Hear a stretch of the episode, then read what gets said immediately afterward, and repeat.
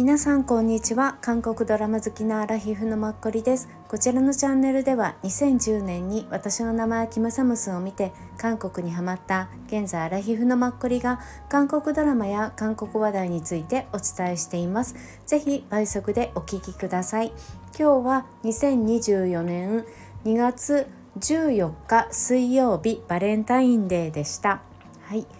今回は韓国映画無垢なる証人韓国タイトルは「十院」について話したいと思います。はい、こちらは韓国で公開されたのが2019年の2月13日。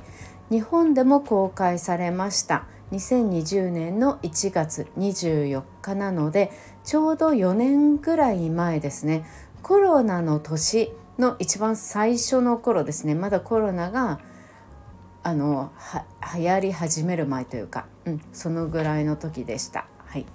主演はチョン・ウソンさんで相手役にキム・ヒャンギさんっていう感じです。ちょっと今回長くなってしまったら2回に分けたいと思います。結構調べていたらおうおうって思うことがありました。はい、まず概要とかあらすじですね。あとまあ監督脚本家さんあとキャスト最後に今感想についてお伝えさせてください今回こちら私が見ようと思ったのはえっと、YouTube ライブ1回目をさせていただいた時にチョン・ウソンさんの作品皆さんに教えていただいてこちらの無垢なる商品もすごい良かったですよって聞いていたので1回見てみたいと思ってで今日本では Amazon プライムで見れるので今無料登録中に見ました。はい、えっ、ー、と時間はですね129分ですね。うん。結構あっという間です内容濃かったです。うん、Amazon プライと Netflix、Unext ひょっとしたら Hulu でも見れる感じなんだと思います。はい。でちょっとあのあらすじについて簡単に殺人容疑者の弁護を担当することになった弁護士が事件の唯一の目撃者である自閉症の少女と出会いそこで起こる物語を描いたヒューマンドラマです。この弁護士役をチョン・ウソンさん、自閉症の少女役をキム・ヒャンギさんっていう感じです。もうちょっとちょっと,、えーと、砕けた感じで具体的にあらすじを長い間信念を貫いてきたが現実と妥協して俗物になることを決めた民主弁護士会出身の弁護士自身の出世がかかった殺人事件の弁護士に指名されると容疑者の無罪を立証するため唯一の目撃者である自閉症の少女を証人として立たせようとする。自身だけの世界に入り込み意思疎通が難しい少女。弁護士は事件当日に目撃したことを聞くために少女のもとを訪ねるがまともに挨拶もできない。しかしあの日のことを聞き出すために少女と心を通わせていく努力をする弁護士。少しずつ少女への理解を示していくけれども2人は法廷で弁護士と証人として向き合うことになり点々点っていう感じですね。はい。えっとヒューマンドラマかな。うんそんな感じですね。まあ裁判をメインとして成り立っている。プラス、まあ、自閉症の少女。うん、というのを、まあ、主題としているっていうところなんですよ。まあここからねなんかいろんないろいろあ分かってあなるほどみたいな感じなんですけどすいません何回もやって。はい、でえっ、ー、とこれちょっと概要をお伝えするとはいえっ、ー、とね監督がイハンさんっていう方脚本家さんがムン・ジウォンさんという方です。監督のイハンさんという方は今現在、えー、54歳ぐらいの方男性の方ですね。で基本的に監督をほとんどされていてしかしながら脚本も書かれてすごいんですよ。うん、で一番直近ですと2022年の映画おそらく「きらめき7510」って読んでいいのかなって思うんですけどあ放送はね2023年だったのかもしれない。私なんかこれ見たんですよね。すっごい面白かったのよ。コメディーな完全に。何と言ってもだって出てる方がユ・ヘジンさんだもん。あとキム・ウィソンさん。この2人が、まあ、カップルになるんだけどね、まあ、中年カップルって感じですよね。すごいさもうユ・ヘジンさんが出るっていう時点で面白くないですか？あのタクシー運転手で有名なユ・ヘジンさん。あとヒョンビンと一緒にさコンフィデンシャルみたいななんかそんなのにも出てたりとかしますよね。うん、でももう韓国を代表する、まあ、メインは映画ですよね。映画スターっていう感じ。あとキム・ウィソンさんもすごいね良かったですよ。はい。これが一番直近の、まあえー、監督ですね。はい、その前はですね、うん、承認今回のこちら。その前は兄の考えっていうのかな？おっぱせんがっていう映画なんですこちらも。なんとこちらはねイムシワンが出てる。2016年ので Apple TV ですね。で放送されてます、うん、あとねコアソンさんも出てるの。コアソンさんすごく、えー、私の中で演技上手な女優さんですね。コアソンさんはうーんなんだろうな。英語トエックチームみたいな。サムスンじゃないけどサムスンなんとか事業会社なんとかチーム A トエックなんとか監督とか言うすいません。なんとかかんとかばっかりでそういう英語のねあ映画にも出てたのよ。すごいそれもね上手ですごい面白かったんだよね。昔の時代物の、うん、映画とかもすごく上手ね。言葉遣いが上手だからさ方言とか。あとはね「ライフ・オン・マーズ」で私は一番最初に見たかもしれない。それも本当に上手でしたね。うん。そうかな。そうね。うん。そう。ごめんなさいね。そそのあのお兄さんの考えっていうのも監督取られていらっしゃってその前はねえー、っとねうんソンニンソンあお客さん、まあ、ゲストっていうのかな。っていうのも撮られてたりそれはリュスンリョンさんとかイ・ソンミンさんとか、うん、でその前とかも結構10個以上は監督されてらっしゃいます映画2002年から直近の2023年まで。うんで賞も監督賞を取られてらっしゃったりします。はい、そういう男性の監督さんです。はい。で、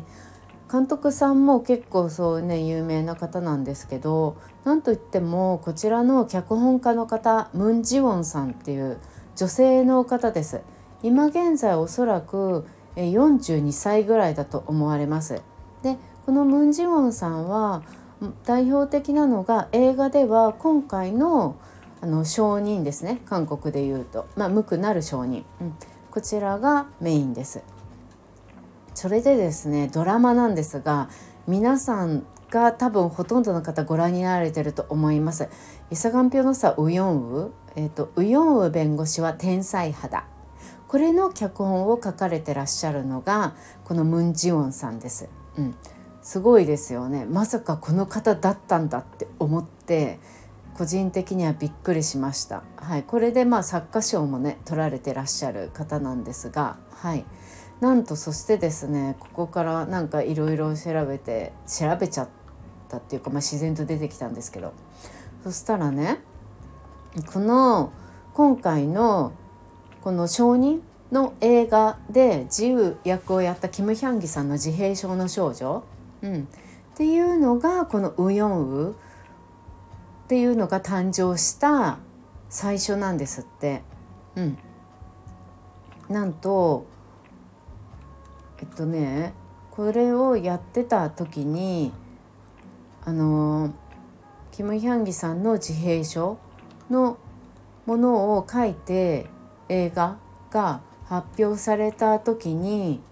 まあ、このキム・ヒャンギさんの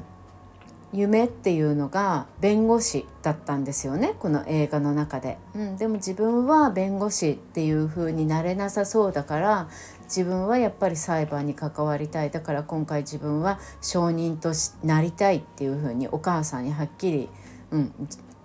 キム・ヒャンギさんが決めて伝えてでまた証人になってね2回ぐらい法廷に立ったんですけど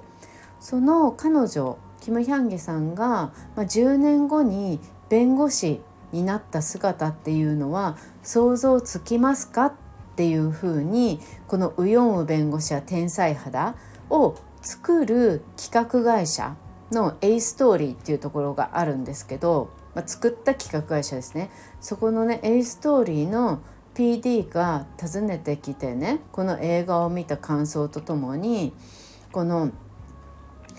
作家さんに聞いたんですって。うん、このまあ自由っていうキャラクターが弁護士になるっていうことはできると思うってで、まあ、重作のドラマにしたら面白いと思うっていうのをまあねディレクターが聞いてきてそれに対してこのムン・ジウォン作家さんはそれは可能だと思うって答えて面白いと思うし私だったら書けるっていうふうに伝えたんですって。そこからウヨンウ弁護士は天才派だっていうドラマがあの始まったんですって。すごくないですか？私へえそうだったんだとか思って今回これをねなんかあの皆さんが勧めてくださってまた私が見たっていうのもなんか運命かしらとか思ったりしてムン・ジウォン作家素晴らしいとか思ってはい。個人的にはなんか興奮しました。はい。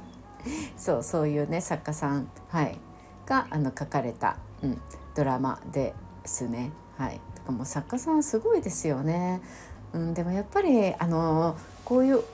あ後に対策というか皆さんに知られるような作品を書く作家さんって結構一番最初からすごいなって思う方が私の場合多くって、うん、キム・ニ作家とかもうだ私の中で代表作ね「シグナル」とか「キングダム」とかそんな書かれてる。ああ悪の鬼アッキーとかね、うん、チリさんとか、うん、その方とかも一番最初は何気にラブロマンスで、うん、映画だったんですけどもうその主演が、ね、イボンイ・ビョンホンさんとかそういう感じなんですよね。だからまあ何を書かせても多分そういう人たちって作家さんになるっていうだけ最初からあって、まあ、才能があるっていうかね合うんでしょうね。ご本人たちがその仕事に対してっていうのを個人的に思ったりします。はい、でそれ監督と脚本家さんはいで、えーと、あとはですねお伝えしたいのが、まあ、こちらロッテエンターテインメントが配給していたので基本的にロッテ映画ですよね。うん、で2018年の7月から、まあ、その年の10月まで撮影はされてました。うん、で韓国では、まあ、19年の2月発表でしょ？で中国では同じ19年の3月発表されたみたい。で全員のあの動員数は韓国では250万人ぐらいですね。うん、でこれはね1週間目で多分あ8日目に100万人突破して17日目に、まあ、200万人突破して、まあ、損益分岐点を超えたみたいちょうどこの頃ってなんか映画の公開が結構続いたみたいでなかなかの1位になるっていうのは難しかったみたいですよ。うんみたいです。はい。っていう感じですね。はい。であとお伝えしたいのがねうーんと何からお伝えしようかなはいチョンソンさんについては以前「愛していると言ってくれ」っていうもののお話をした時に若干あのお伝えさせていただいたので、はい、今回ちょっとキム・ヒャンギさんうん、で分かったことをお伝えさせてください。細かいことはお伝えしないんですけど今現在23歳の2000年8月9日生まれですね。で彼女はもうね正直生まれた時からもう女優さんをやってるっていう感じですね、うん、一応ご出身はキョンギ道のヨンイン市っていうところです。155センチの A 型ご両親とお兄さんがいるっていう感じかな。うん、でねキム・ヒャンギさんがなんとですよ、うん、今お伝えした通り、まあ、2000年生まれで2003年ぐらいから CM のモデルをやっているのね。しかもこの2003年で CM モデルで3つぐらい出てるの。すごくないですか？うん、あのパンパースのものからね何から、うん、それでその3つ目あ2つ目かな。で共演してるあ3つ目か。してるのがなんとチョン・ウソンさんなの。すごくない？まあ、生後29ヶ月ぐらいの時なんですって。で一応あのその CM 貼っておくのでもし、まあ、興味がある方ご覧ください。なんとねあのパリバゲットの2003年の CM で赤ちゃんがキム・ヒャンギさんがなんか食べていてねそれでチョンソンさんが笑顔で近寄ってくるっていう感じ。チョンソンさんもね全然若い。もう20年前だから。うん。若いですね。今チョンソンさん50歳とかだから30歳ぐらいか。そうかな。うん。今もね彼の場合若いけどやっぱりなんか若々しさがある感じです。はい。だからもうその時からすごいですよね。そんな赤ちゃんとさこんな大きくなって少女うん、役と、まあ、弁護士さん役として出会うなんてなんだかすごいとか思いました。うん、でキム・ヒャンギさんについては、まあ、このね赤ちゃんの頃からまあ活動しているので、うん、こうなんていうなあの素直な雰囲気をに一見見えるからなんか苦しいね役が多いって苦しめられる役が、うん、確かにそうだなっていうのはなんとなく感じますよね。これを今回のを見ていても感じるしだから演技力が必要な役ってことですよね。ご本人にとって。うん。で私の中では前も言ったかもしれない二十歳の時かな、うん、それでもなんか大変大変っていうかそうね。あの優秀だし優等生だしお母さんも優秀で、まあ、シングルマザーで、うん、結構お母さんに抵抗するわけじゃないけどまあそんな感じの思春期の女の子の役を演じててそれもすごくね上手だったんですよね。うん、で、えーと、彼女が一躍まあ有名になったというかそれはあの成長してからね。2017年の映画「神と共に」であの「異読中」っていう役を演じて私ももちろん見たんですけどそれでいっぺんにあの名前が知れたっていうことですね。はい、であの彼女自身、まあ、これでも有名になったしこれは2作あったので、うん、とともにねこれで史上最年少であの清流映画賞の助演女優賞をもらったんですって。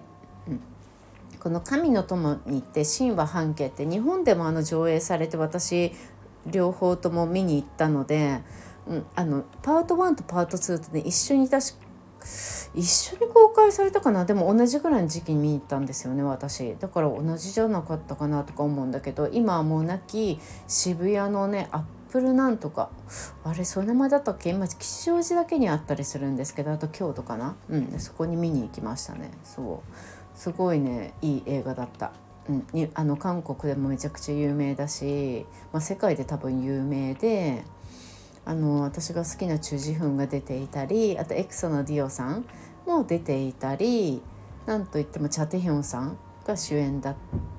たりあれ？チャ・テヒョンさんだよね？そうそう。がパート1の一番最初に出てきたりとかね。韓国人は多分みんな見てるんじゃないかなって思う感じです。うんそうそうですね。はい。こんな感じかな。で今回ねキム・ヒャンギさんってこのあの監督とは3作目なんですって、うん、なんか2013年の映画「優雅な嘘っていうのかな？と2015年の映画さっきお伝えしたお兄さんの考えですね。手話が出てた。それにも特別出演したみたいで。で今回で3作目っていうことですね。違反監督とは。うん、で今回母親役を演じられたあのチャン・ヨンナムさんとは3回目なんですって。親子役が。なんといっても狼少年ですよね。パク・ボヨンちゃんとソン・ジュンギさんですよね。うん。うん、の時とあと目線っていうの、うん、に続いて3回目のあの母娘役を演じられたっていう感じみたいです。はい、であとはですね客観的なこの映画の評価についてお伝えさせてください。はい。あのなんだろうな基本的には脚本あ評論家の人たちよりも見た観客の評価の方が高いですね。うん、10点中9点何？みたいな感じ。韓国人的には。そう評価が高いかなっていう感じです。うん。ね、こう自閉症の少女が出てるんだけれども、まあ、ユーモアと感動を織り交ぜていてシナリオ自体がすごくよくできてたっていうことですよね。うん、であの法廷シーンで最後に劇的な逆転をしたけれどもそれもあんまり無理なく演じられていたってそれがま脚本家さんと監督が良かったんだろうっていうふうに言われてる。うん、しかしながら、まあ、ちょっと弁護士事務所の方をね何て言うのかな悪人的？であの市民の方がまあまあせなんていうの弱いみたいなでも正義だみたいにえん見られたっていうのかな。このチョン・ウソンさんがなんだろう企業向け弁護士というかそうですよね。大きいまあ法廷弁まあローファームに入る、まあ、自分のちょっと今までの生きてきた道とは違うね、うん、そっちを選択してしかしながら一番最後は自分の信念に、まあ、従うわけだけれども、うん、そういうふうにちょっと悪と善みたいにしたのはちょっとやりすぎだっていう評価もあるっぽい。でもまあそれはね毎回結構弁護士ものってどうしてもそういう部分は分かりやすく出てくるから、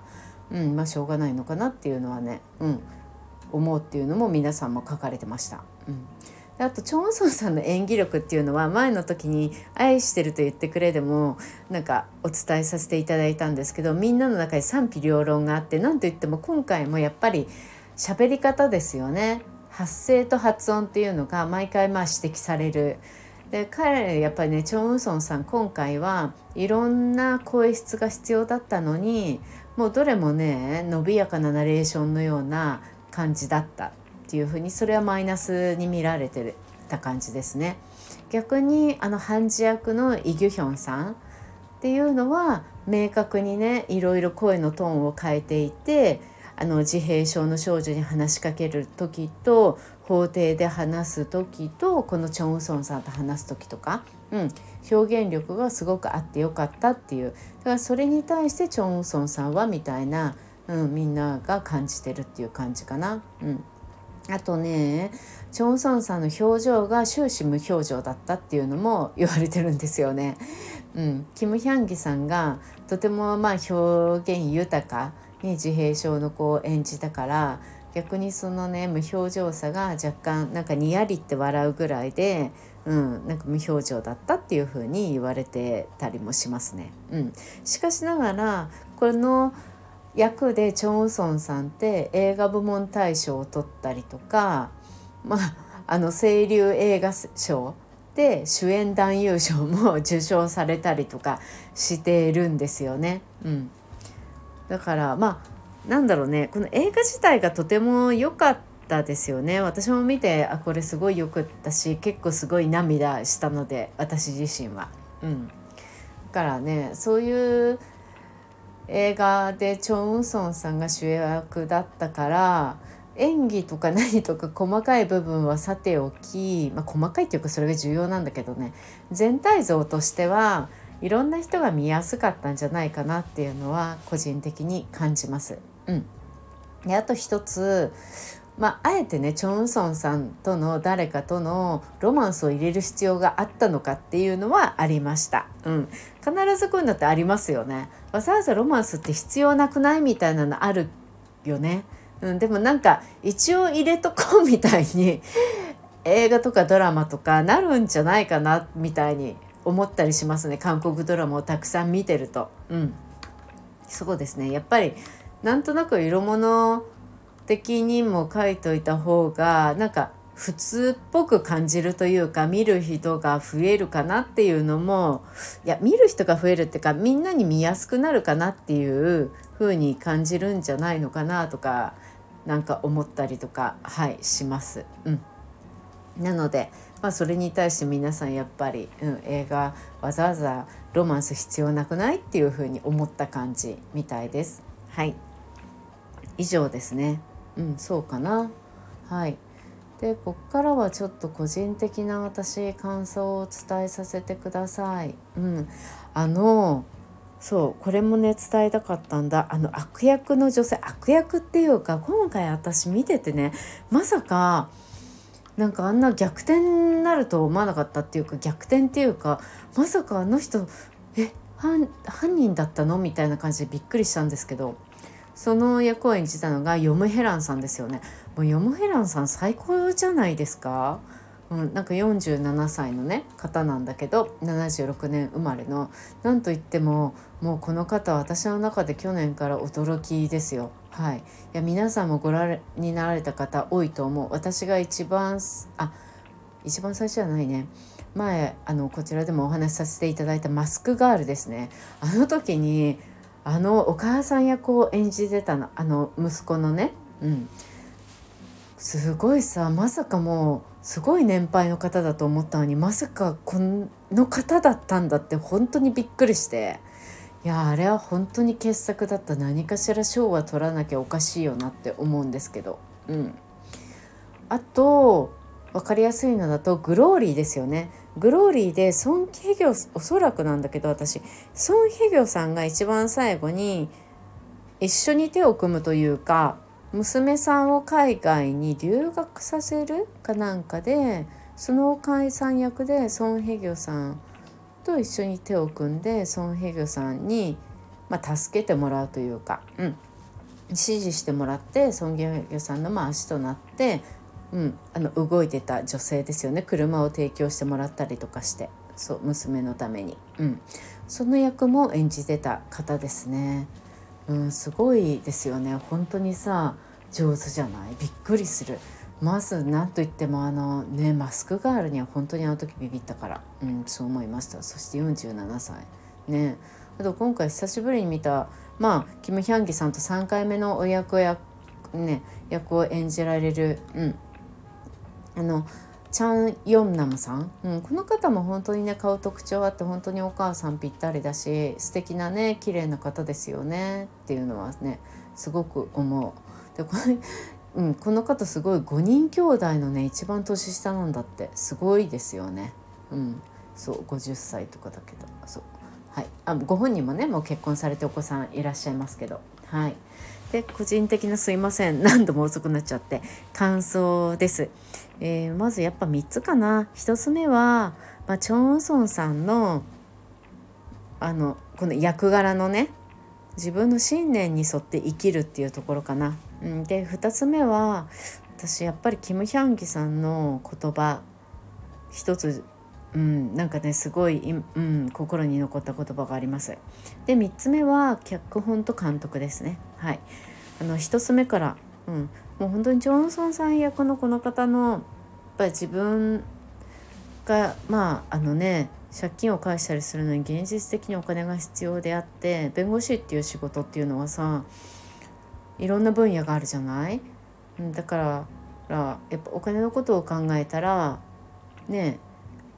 どういうところに所属してどのぐらいの金額のものをもらうっていうのを多分自分の頭では計算できる。けれどもそれに自分自身が向いてる向いてないではあるわけでで最初そっちのねお金の方に、うん、行こうって舵を切ったけれどもやっぱり自分はそういう生き方ではないって思って自分の信念を取り戻してしっかり、まあ、生きていくっていうところこれに対してやっぱ彼の一番最後の決定打になったのはお父さんからの手紙だよね。またあのお父さん役の方もさもう久しぶりにあのおじいさん見たって感じ。まあ久しぶりじゃないかもしれないけどなんといってもあのコッポダ・ハルベってよく出てますよね。あのそうあのあのほらイソジンさんと一緒にみんなで旅行してる、うん、あの中のお一人でそう有名なねおじい様だけれども。あのお父さん役の方が本当にね、うん、イケメンの親子ですよね。あんなとこ2人で住んでて。そう。ああいう風になんかボケてるんだかボケてないんだか分かんないけどちゃんとお父さんとしての気持ちを伝えてくれるね手紙。うん。なんか人間の生きる意味についてちゃんととなんていう問いかけてくれる。あ素敵な親だなって思いますね。あの年になってもちゃんと。ね、息子の悩みっていうか息子のそういう心の内は分かってるのか分かってないのか分かんないけど、うん、その彼がやっぱ弁護士になりたいって言った子供の頃ね、うん、その姿がとても嬉しかったって言って、うん、の弁護士になりたいから嬉しかったっていうことじゃなくていいことをしたい、うん、人の役に立ちたいってそういうふうに思う子子に育ってくれたっていうことが本当に嬉しかったっていう。うん、やっぱそれがね一番のそういうやっぱりお父さんの気持ちに育てられてる息子だからっていうあれですよね。私もここでね一番泣けたね。はい。で2つ目、うん、キム・ヒャンギさんの言葉なんですけどまあ、怖くてまあ不安なのにもう一度勇気を出して法廷に来たっていうところ。で自分は弁護士にはなれないから証人になりたいってお母さんに堂々とやっぱり発言したところもすごく良かったんだけれども一番最後の方でさ健常者としての練習をしてたって言ってたじゃない、うん、普通の学校に行ってた時には、うん、あそういうこともあるんだよなって思って。きっと無意識彼彼女は自分を客観的に見てそういうふうに言葉で表現できるけれども無意識にそういうことし,、ね、してる方って多分多いし正直この健常者と言われる人たちの中でもさみんな無意識に私たちも毎日なんかね練習して演じてる部分はあるのかなっていうのも思うしすごいこの言葉になんかねうんすごくね揺さぶられました。はい、で3つ目はやっぱ脚本と監督がとても合ってたんだろうなって思うこのタッグを組んだこのお二人自身がすごく方向性も合ってたのもあるんでしょうし、うん、なんか脚本もすごく良くて監督さんの撮り方、うん、もでギャグが入ってたりとかね。あのシリアスにあんまりならずっていうかそういうのもそれ伸び伸び描かれてた気がして画面上で。それもすごく良かったなって思います。はい。そうかな。うん。でもやっぱりね犯人役とかさそういうポイントのところ本当にお上手ですよね周りの方たちが。うん、やっぱあの主役の2人プラス脇を固める方たちのそのお父さんであれ犯人であれギフョンさんであれお母さんであれそういう人たちのやっぱり演技の力量によって、うん、出来上がってる映画だなっていうだから全体のバランスがすごくいいなっていうふうに個人的に感じました。うん、あと雑談的なんですけどやっぱり一番最後の告白はまあ私正直ロマンス、まあ、必要ないとも思うんだけれどもあのぐらいの告白な感じがすごいちょうどいいなって思いました。だから違和感なかった。うん別になんかロマンス必要ないけどあの程度だったら全然違和感なくてよくて私の中で結構何て言うの告白？なんかいろいろドラマ見たけどなんかあれが一番良かったなとか思いました単純に。うん。すごいシンプルで分かりやすくてさ。年齢相応っていうかでもちゃんとストレートにチョン・ウソンさん言ってて。まああのイケメンが言うからいいのかもしれないんだけどね。すごいいいなって思いました。うん、あとあの一番最後、まあ、初雪っぽいところで終わるのがなんとも韓国らしいなっていうのを相変わらず感じられてそれもすごくね良かったなって思いました。はい。以上です。皆さんご覧になられた方いかがでしたか？なんかあのどんな方でもある意味見やすい、はい、あの映画だと個人的には思いました。うん、で日本でもね公開されるっていうのがとてもよくわかる映画ですね。でロッテだからねより一層公開しやすかったのかもしれないんですけどはい。なのでもしご覧になられてない方で結構ねいろんな配信サービスで放送しているのでよろしければ是非見てみていただきたいなって思います。うん、私は結構出演期間があるものがとても好きなので今回のこちらとてもツボでした。はい、いい映画を教えてくださって皆さんありがとうございます。また何かこんな感じのがあったら是非教えてください。はい、以上です。はい、これかもう思いっきり雑談です。これからちょっと私お風呂入ってシャワー浴びたらあの